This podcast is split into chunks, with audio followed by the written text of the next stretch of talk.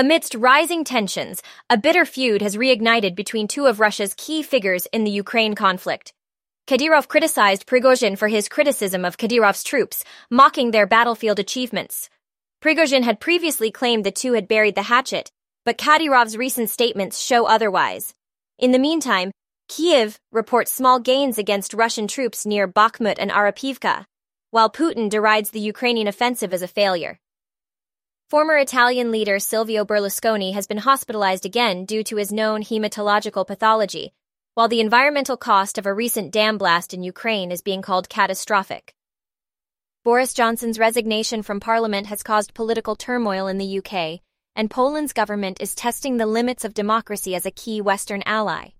The death toll from an explosion at a factory in Turkey has risen to five, and Florida Governor Ron DeSantis has condemned the indictment of an unnamed Republican presidential rival.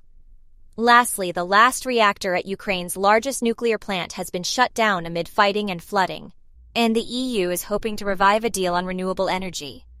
Subscribe to News AI for daily news summaries.